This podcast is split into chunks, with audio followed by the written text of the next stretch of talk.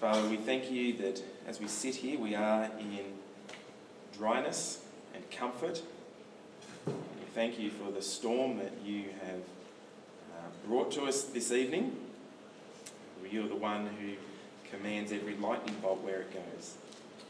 And as we sit and uh, reflect on your sovereignty, your goodness, your power, uh, we want to thank you that you speak to us every day as we open up your word. And we ask that you might do that for us tonight. We pray this in the name of Jesus. Amen. Now, I'm a real sucker for quality American TV shows. Swamp People, Turtle Man, American Pickers. They're great, aren't they? Um, there's just something about how these shows portray real American culture that I find fascinating. Is that right, Sharon? Is it real? Um, another, another part of American culture that I find fascinating as well uh, they don't really watch them. Um, are beauty pageants. Um, there's so much wrong. there's so much wrong with this industry. You know, the objectifying of women, the teaching young girls all the wrong things about beauty. Know, there's eight-year-olds who are having Botox injections and, and fake teeth put in. I wonder if the solution is to have an ugliness contest, a competition to find the ugliest woman in the world. We don't actually have to have that competition to find her, though, because we just need to open up our Bibles to the last book called Revelation, turn to chapter 17, and there we're introduced to the ugliest woman in the world, the mother of all prostitutes. Uh, she's not the only colourful character that we've seen in Revelation this term. Uh, some of the other characters that we've seen are the fiery red dragon with seven heads and ten horns, uh, who represents Satan. We've seen beasts who come out of the sea and from the land representing authorities and rulers and false prophets and religions who wage war against God and his people. We've seen a victorious lion who looks like a slaughtered lamb that we've been singing about in that song just before. And this slaughtered lamb, the victorious lion, represents Jesus and his victory over the dragon and the beasts and, and all evil by his death and resurrection. He's the glorious King of kings and Lord of lords who rules from the right hand of God from the throne of heaven. We've seen these crazy visions happening um, that, that have been painting a picture for us of what life is like between Jesus' first and second coming. That there'll be much persecution and tribulation for God's people. But we've also seen that God is still in control despite this. He's already won the battle, He's inflicted Satan with a fatal wound. It's just that Satan hasn't breathed his last yet He's about to cark it, but just not yet. But these visions haven't just been about what's happening in these last days, they've also been about what's, been hap- what's going to happen in the future. As Jesus returns and as he brings all evil to an end once and for all, as he pours out his judgment over the whole earth. And so, as we get to chapter 17 of this letter tonight, in the previous couple of chapters, uh, God's judgment has been dealt out on the earth and on its inhabitants, but the dragon and the beasts are yet to be dealt with properly. And that's what happens in chapters 17 to 20. And so we're going to see that over the next two weeks, tonight and next week, about how God will, will deal finally with them. Uh, but tonight we're just looking at chapters 17 and 18. And in chapter 17, verse 1, if you've got your Bibles there or the outlines, um, in verse 1, one of the, the seven angels from the previous scene in chapter 16 now speaks to John about a prostitute. No ordinary prostitute. It says there, a notorious one, a, a, universal prostitute, the ugliest woman in the world. Read with me from verse 1. See what this angel says. Come, come, I'll show you, John, the judgment of the notorious prostitute who sits on many waters. The kings of the earth committed sexual immorality with her, and those who live on the earth became drunk on the wine of her sexual immorality. Now, this prostitute, she doesn't just work the streets of King's Cross in Sydney or, or St Kilda Road she, in, in Melbourne. She seduces the kings and huge numbers of the population from around the world. Verse 15, if you look down there, describes the waters that she sits on as peoples and multitudes, nations and language. She's a universal prostitute. But who is this woman? Verse 3 goes on to tell us Uh, it says there, so uh, he carried me away in the spirit to a desert. Uh, the desert's just where you can kind of see things more clearly. Um, and John continues there in verse 3 I, I saw a woman sitting on a scarlet beast that was covered with blasphemous names and had seven heads and seven horns. The woman was dressed in purple and scarlet, adorned with gold, precious stones, and pearls. She had a gold cup in her hand. So, this woman, she's sitting on a beast, and this is the same beast that we saw back in chapter 13, um, Satan's greatest ally, uh, the powers of the world.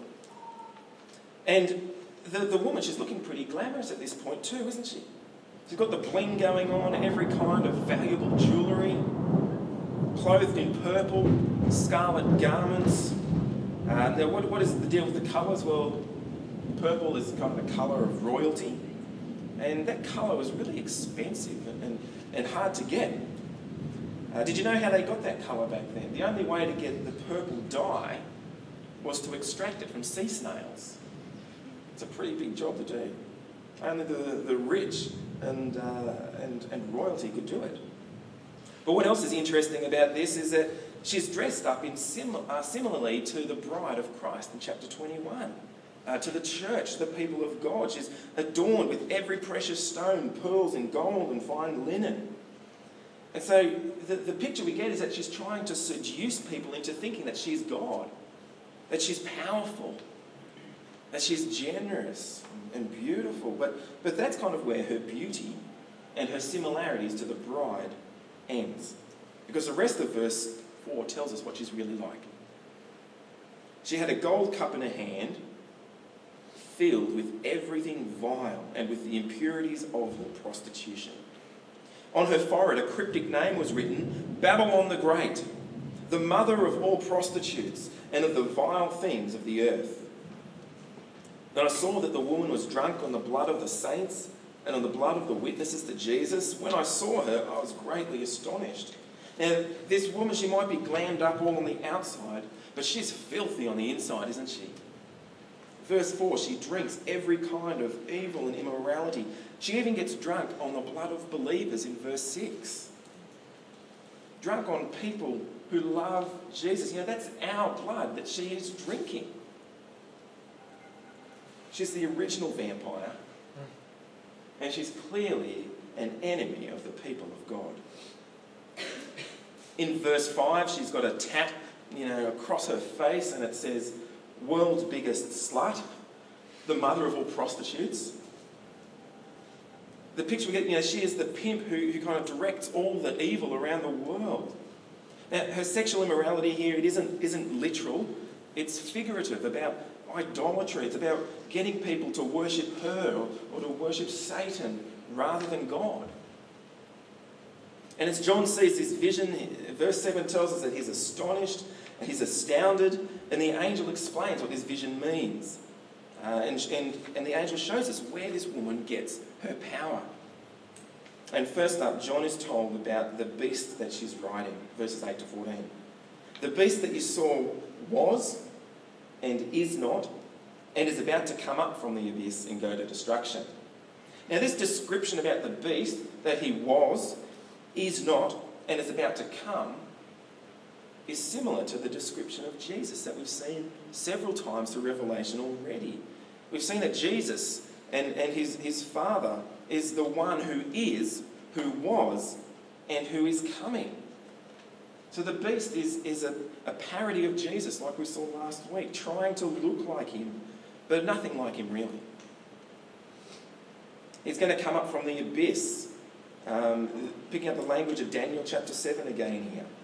The abyss is the place of evil, it's the realm of Satan. And, and it's come up a few times already in Revelation, as we've seen, and we're going to look more at it in chapter 20 next week.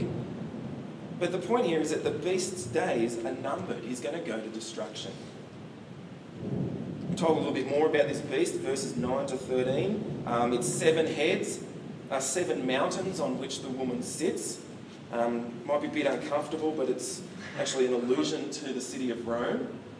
Uh, the city of Rome is famously built on seven hills, but it actually refers more to than just Rome. and its power. It's drawing again on the imagery from Daniel chapter 7 in the Old Testament. It's highly symbolic language. It, it, both in Daniel and here, it's talking about kings and, and kingdoms still to come. But the main point is that it's not going to last for long when it does come. So the beast with its heads and its horns is, is symbolic of, of all the evil empires, of every evil tyrant operating under the power of Satan. And he wars against the people of God.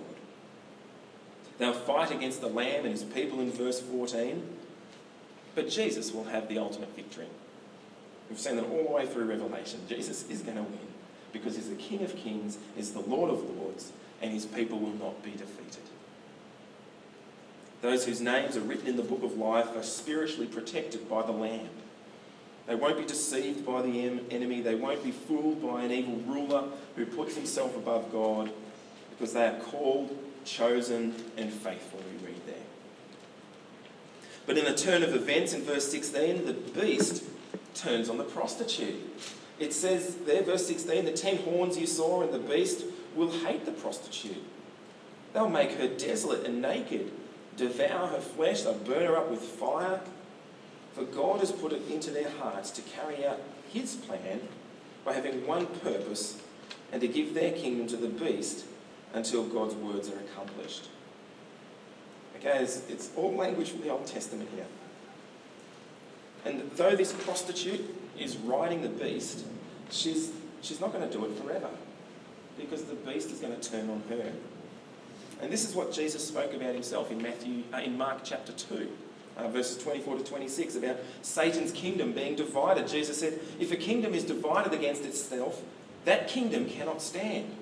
If a house is divided against itself, that house cannot stand. If Satan rebels against himself and is divided, he cannot stand, but is finished. See, here Satan isn't loyal to his own. He doesn't care about those who belong to his kingdom. He's going to turn on the prostitute. He's going to destroy her. And this is going to be forming part of his downfall. It'll cause the kingdom to, to come apart. And all of this will take place because God drives him to do it, verse 17. It's God who's pulling the strings in all of this so that his plans and purposes will be accomplished. So, in all of this chaos and drama that we're seeing in chapter 17 here, really it's God who's in control. He always has been in control. He's the one with the real power. And so, who is this woman then? Who is this prostitute? Chapter 17 tells us that she is the one who seduces people to get into bed with her, with Satan, who traps them into thinking that Satan is the real deal, that Satan is like God, that she is like God. She looks so attractive and appealing with apparently so much to offer. But in this chapter, she's unmasked for what she really is the ugliest woman in the world full of evil and deceit, deep in every kind of sin. She lures people in to worship Satan and all of their evil desires in their hearts, rather than worshipping God and the Lamb. But to get an even clearer picture of this woman, we need to read that tat across her face again. Because not only does it call her the mother of all prostitutes, it also calls her Babylon the Great. So she's got two names here the prostitute and Babylon. To make this connection even clearer, have a look at verse 18, chapter 17, the last verse there. And the woman you saw is the great city that has an empire over the kings of the earth. Okay, this woman is also the great city, the city of Babylon. Now, to get a under, better understanding about Babylon, we have to go back to our Old Testaments, like we have to so much for all the imagery in Revelation. Babylon comes up many times in the Bible and always for bad reasons. In chapter 11 of Genesis, it's the place where sinful humanity built up the tower to God, you know, the Tower of Babel, Babylon. They're trying to reach the heavens, trying to make a name for themselves. It's the pinnacle of human re- rebellion against God there. Later in the Old Testament, Babylon is, is the capital of a nation that finally overthrows Israel, nearly wipes them off the face of the planet. But, but they don't wipe them out completely. There's a small amount who they capture and take off to Babylon in exile. And that's the setting of the book of Daniel and of Ezekiel, where so much of Revelation comes from. In the reading that we had earlier from Isaiah chapter 47, um, hopefully you noticed that the whole chapter kind of personifies Babylon as, as a prostitute, the mistress of the nations. And it's clear as we consider John's writing about Babylon, that it's not just talking about the historic city of Babylon, uh, or even metaphorically about only Rome, the dominant power at that time. It was talking about Rome, it was talking about Babylon.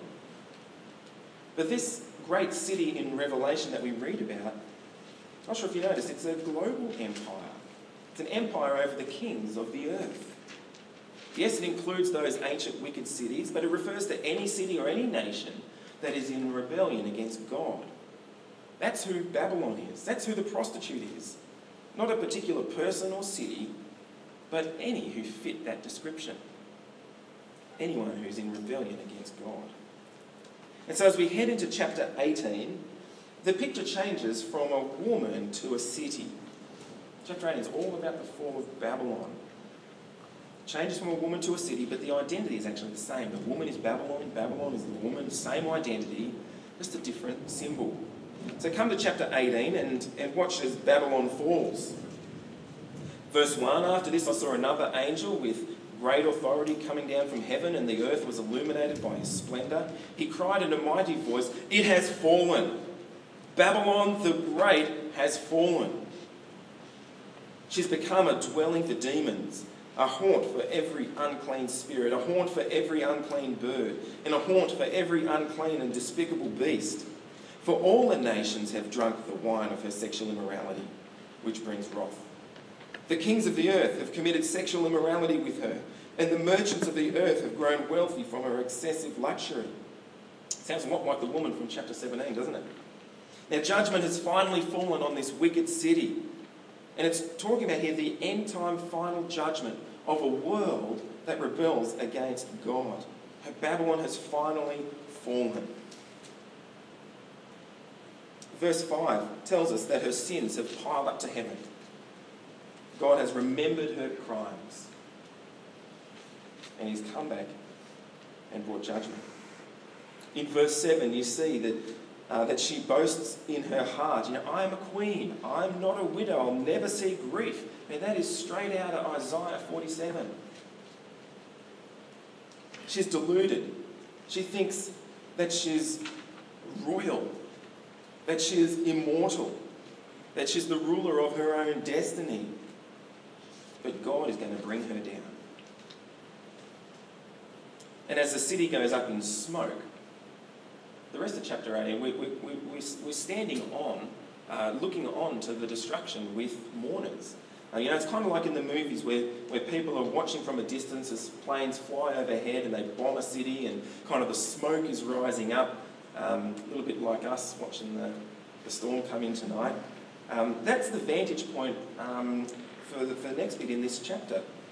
Now, of course, God's people aren't here. They're, they're standing rejoicing in the next chapter, chapter 19, singing the Hallelujah chorus.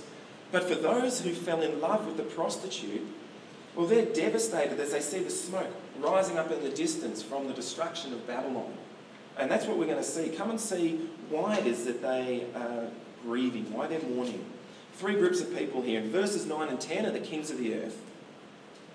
They've committed sexual immorality with her, which is about idolatry and, and, and worshipping the things of the world. They lived luxuriously off her. And so they're weeping and mourning over her because she allowed them to live like kings, to be luxurious in their lives. These rulers were in bed with Babylon. And, and that led to their own stability and benefit back in their own kingdoms. They were powerful because they were in cahoots with her. But her downfall was actually meant their downfall as well. In verses 11 to 17 are the merchants. They're also devastated. Um, the city was beautiful, we read in there, adorned with gold and precious stones in verse 16, dressed in fine linen, purple and scarlet. And the merchants grieved over her demise because her beauty was gone. But they also grieved because they couldn't sell their merch in her anymore. And it was on her back that they became wealthy. Now, if you have a look in verse 13, these merchants, you know, just weren't ordinary door-to-door salesmen uh, with a squeaky clean record. They traded in slaves and human lives. Verses 17 to 20, the sailors too blubber over the fall of Babylon. Their business partner is no more uh, because they, they became rich by trading with her, but now all of that is gone, and so they're mourning. Their, their wealth has disappeared. Now, it's interesting though that these people, they're watching Babylon burn, but they do nothing about it. It's not like Will Smith in Independence Day. We talking about Independence Day before, seeing the clouds come over. Um, but they're not like Will Smith in Independence Day, who goes and saves the world from an alien invasion. These people, the kings, the sailors, the merchants, they've all been sucked in by her, but no one's willing to go and help. They don't love her for her. They only use her for their own selfish gain, for power, for beauty, for wealth. Well, in verses 21 to 24, John sees another vision. A mighty angel picks up a huge rock, a large millstone, throws it into the sea, and says, That is what's going to happen to Babylon. When final judgment comes, she's going to sink to the bottom of the ocean where no one will ever see her again, or no one will be able to trade with her ever again. And all this will happen in verse 23 because all the nations were deceived by your sorcery, and the blood of the prophets and the saints and all those slaughtered on the earth was found in you. O Babylon, the people of the earth, in their desires for power and wealth and beauty, have committed great sins against God and against his people. And so judgment is coming. And when it comes, it's going to come quickly. It's going to come in a single hour. Verses 10, verse 17, verse 19. Now, as we look at these two chapters together, chapter 17 and chapter 18, about the prostitute and Babylon, the big warning here is not to be in bed with the prostitute. Because what happens to her will happen to her partners. Her demise spells their demise. So are you in bed with the prostitute? If you don't belong to Jesus, then this is exactly where you are. You've joined up with someone who'll dazzle you and thrill you for a moment with the, with the, the glitter and lights of, of this world, but one day it will all end. Now, of course, being with her is a much easier life right, get what you want. You, you know, you live however you please. Um, you live for whatever tickles your fancy. You don't need to stand up for what you believe is right. Just do what you want. Life is much easier, but that's not a life that's going to end with celebrations. It'll end with smoke and fire. Uh, but maybe you have jumped out of bed with her and you've joined the winning side by trusting in the blood of the Lamb. And if that's you, you might not be in bed with her, but are you flirting with her? Are you being seduced by the ways of this world? Because she reaches out, trying to ensnare us. She whispers in our ear, I can offer you the world.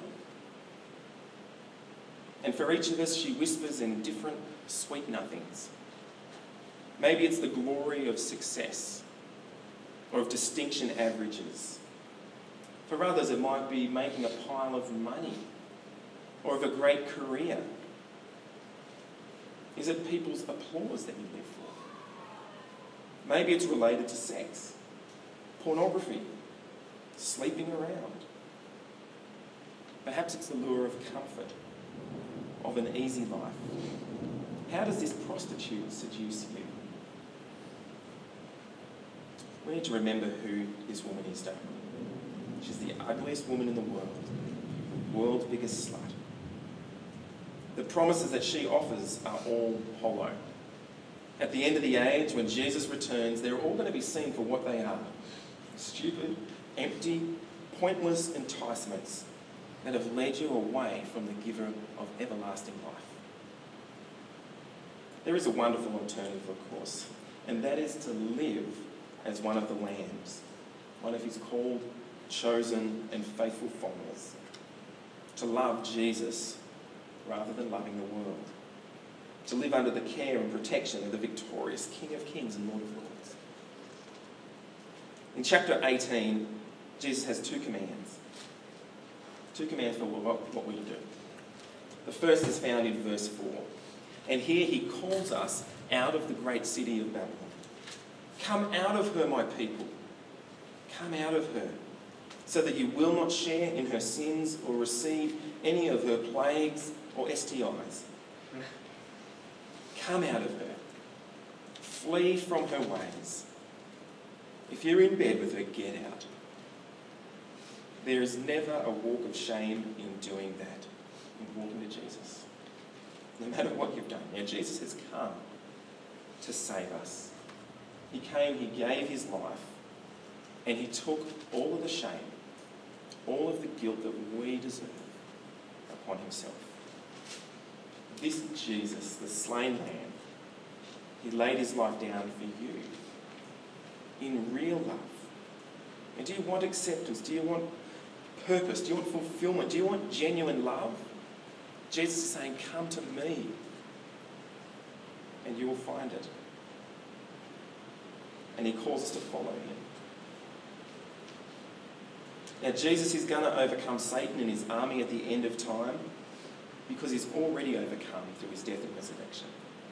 And what he does now is he gives you and I the power to overcome today, tonight. By his grace, he does this through the working of his Holy Spirit. We've seen in Titus 2 in our growth groups, haven't we? Just exactly this. Let me read it to you. Turn to Titus 2 if you want to, um, to refresh your memory. Titus chapter 2. All the T's are together Thessalonians, Timothy's, then Titus. Titus 2, verse 11.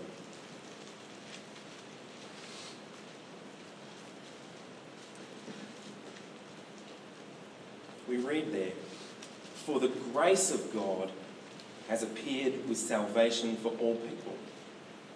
What does this grace do? It instructs us to deny godlessness and worldly lusts and to live in a self controlled, righteous, and godly way in the present age while we wait for the blessed hope and appearing of the glory of our great God and Saviour, Jesus Christ.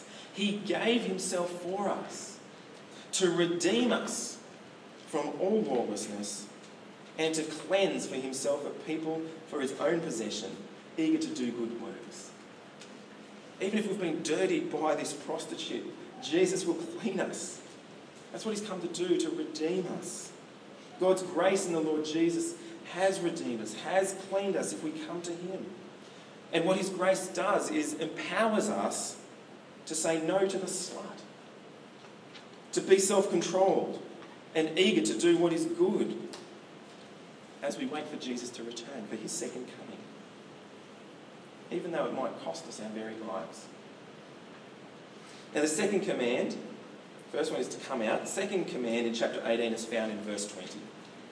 And it comes um, not from the lips of the distraught sailors, as our Bible suggests, So back in Revelation chapter 18, verse 20, um, our Bibles make it look like it's coming from the lips of the, the sailors, but it actually comes from Jesus through his angel. It doesn't make any sense coming from the sailors.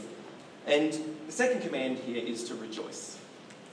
Verse 20 Rejoice over her, heaven, and you saints, apostles, and prophets, because God has executed your judgment on her.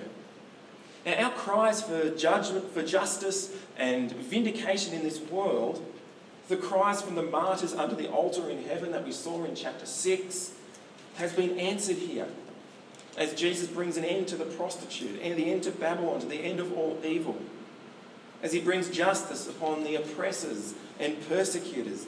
And so, this is a day of rejoicing for singing the song of Moses and of the Lamb back in chapter 15 for singing the Hallelujah chorus of chapter 19, which comes just after this. Singing to the King of Kings and the Lord of Lords because his judgments are true and right.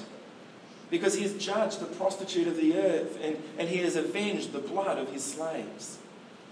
That's why we can rejoice and why we're called to rejoice today. Because Jesus is victorious. Do you recognize Babylon in this world?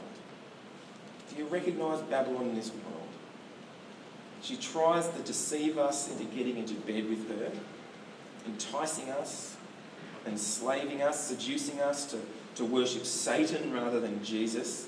And she does it so sneakily that we don't even realise we're doing it. As we worship things like our degrees, our families, our lives, our comfort, that's what she's doing. She's making us worship those things, which is actually worshipping Satan.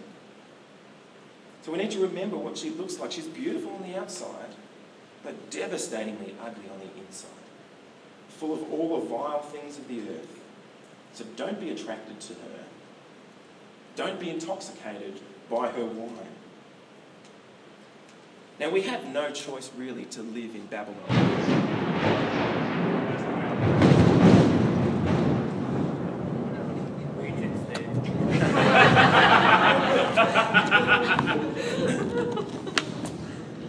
we have no choice but to live in Babylon, do we? To live among campus life and a secular world. We've got no choice to live amongst her, but we don't have to live for her. We can be like Daniel. Daniel, who so much of Revelation is built on, who really did live in Babylon and really was in captivity. Yet he refused to bow down to the king. He refused to bow down and worship anyone or anything other than God. Though he lived in Babylon, he worshipped only God. And so he came out of her. And he rejoiced because he knew that God was the King of kings and the Lord of lords. And he didn't fear going into the furnace. He knew that God would save him. He refused to get into bed with or to be enticed by the prostitute. He refused to compromise with her, even though his life was on the line so many times. Yet he was richly rewarded by his God. Not so much in this life, but in the life to come. So don't be seduced by the world's greatest slut.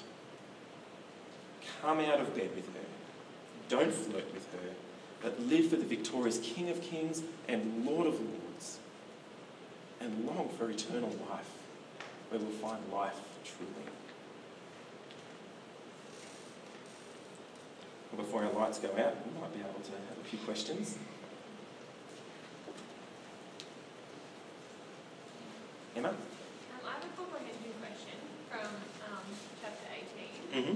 It says um, in verse, I think it's 2, a horn for every unclean spirit, a horn for every unclean bird, a horn for every unclean and invisible beast. Mm-hmm. Is that word horn like a ghost horn something? Like, or is it, and mine's got a Yeah, it's- it's- it. Yeah, it's a noun rather than a verb. Okay. So the noun says it's a place rather than an action. And is that what the number one in the whole means? Because I can't find the one on my page. Uh, let me see.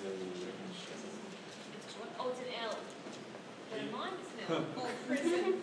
Or prison. Oh, that makes sense. Um, yeah, and sorry. Uh, let me see where the um, so you, you can see as well Isaiah 13 verses 20 to 22. If you go to the end of the sentence, a little R there. Cross reference says this is all coming from Isaiah 13 um, as well. So okay, picking up the imagery from the Old Testament. Um, but yeah, it's a um, yeah, it's a, it's a place, a location where those things live. Um, and it's a, it's a contrast between um, how everyone sees what she's like.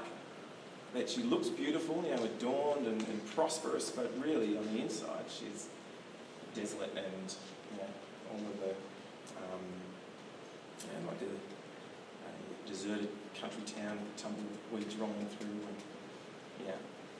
Thank you, Sue. Brenton? Um, just a question with the, so the beast and the woman. Um, in, in fifteen to, I think to the end, um, there's that kind of, that part of the table to turn of the woman. Yep. Yep. What's So chapter 17 from 5 to verse 15, yeah, table to Yeah. turn. Yep. What's kind of going, like, can you just explain that a bit more, like, if, like, so the beasts of the cities and, and the towers and all that kind of thing.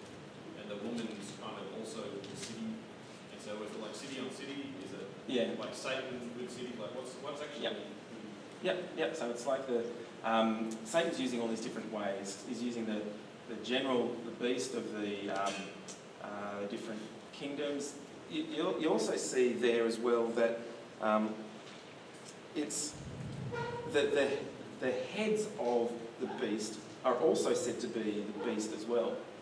And so we're not to read it, you know, try and work out exactly who it's talking about because it's all metaphorical about um, the same um, thing that Satan's trying to do by deceiving people and tricking them. Um, it's used in the, the language as a prostitute who does that, as the city of Babylon who does that, but also more generally as the beast we saw the last couple of weeks as just general powers of evil. Um, and so they're all very similar.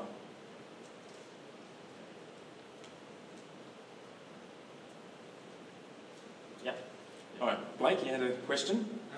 Yeah, so 17 verse 9 it talks about uh, kind of like there's the seven heads, but five have already been destroyed. Mhm. Is that kind of like the wounding of the beast, which is uh, previously in in Revelation? Like, or, or what are the, the five heads which were. Yeah, yeah. So again, um, yeah, people try and do their heads in trying to work out who are they exactly. Um, uh, people say that you know it's talking about Nero. Nero, I think, was the sixth emperor. Um, uh, but when this was being written, Domitian was the emperor of Rome, so he was the twelfth. So how does that kind of fit in? Um, uh, what we see with the numbers in Revelation is that number seven is the perfect complete one. Uh, so I gather what it's saying with, with five kings is that um, all of this time has passed, because it, it comes from Daniel 7 as well, that Daniel talks about kingdoms that are coming as well, and there's on the four beasts there are seven horns, and those seven horns are kings, and uh, and so the, the five are uh, referring to the, the evil rulers in the past. There's one who is currently ruling, and the seventh one will be one that will come in the future. Um, and so it's just looking at a, at a whole time frame of, um, of evil powers, evil rulers, um, between the first and second coming of Jesus.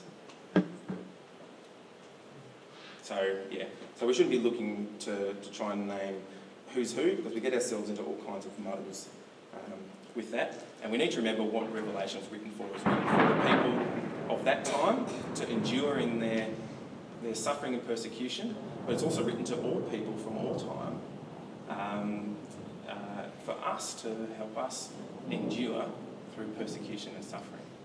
Um, and so it's the, the, the big picture of it is that um, Jesus is going to come back. He's got it all in hand, and you know there, there'll be a little bit of time before he still does come back, but it's going to go like that. Um, you know, Babylon's going to be judged in an hour. Um, the beast is only going to last for an hour. You know, it's the smallest amount of time, and so when Jesus comes back, it's it's all pretty much over.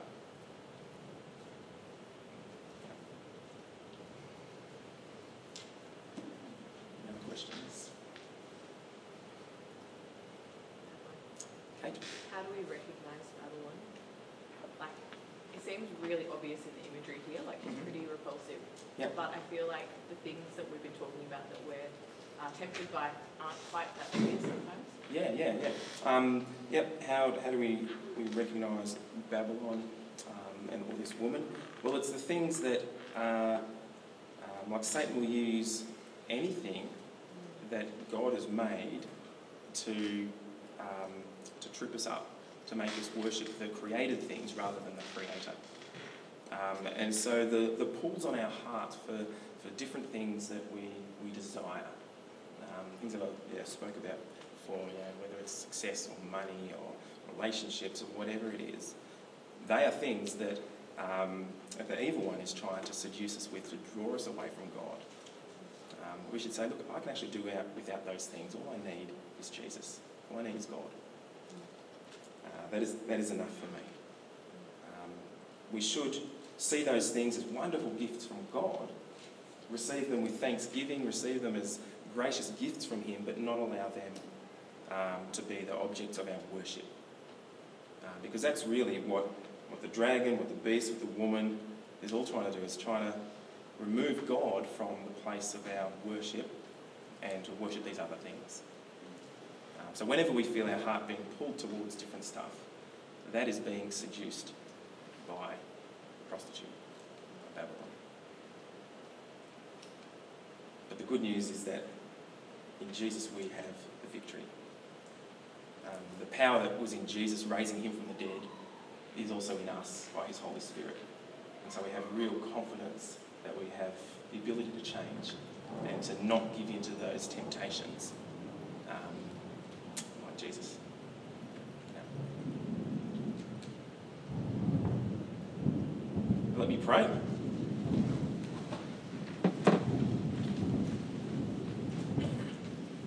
Father, as we've been seeing through Revelation um, this term, we want to thank you that you are in control of all things, even evil. And that gives us great confidence in life, knowing that uh, even in all the ups and downs and the sufferings and persecutions that are happening in our lives and around the world, uh, that you are still in control. Jesus is still on his throne. And what a wonderful peace that that gives us, Father. And we thank you that one day that you will bring justice to this world and you will put evil to an end finally. And in the meantime, we pray that you would help us to come out of Babylon and to resist the temptation to worship anyone or anything other than you. To not worship our studies, our work, our families, our bank accounts, our technologies, our comfort, our pride, our sports that we enjoy. Help us to see that, that these things are generous gifts from you to us. So help us to worship the giver and not the gift. And as we uh, are in this fight, Father, help us to support one another in it. Help us to speak the truth in love to each other. And as we do that, help us to rejoice that Jesus truly is the King of Kings and the Lord of Lords. Amen.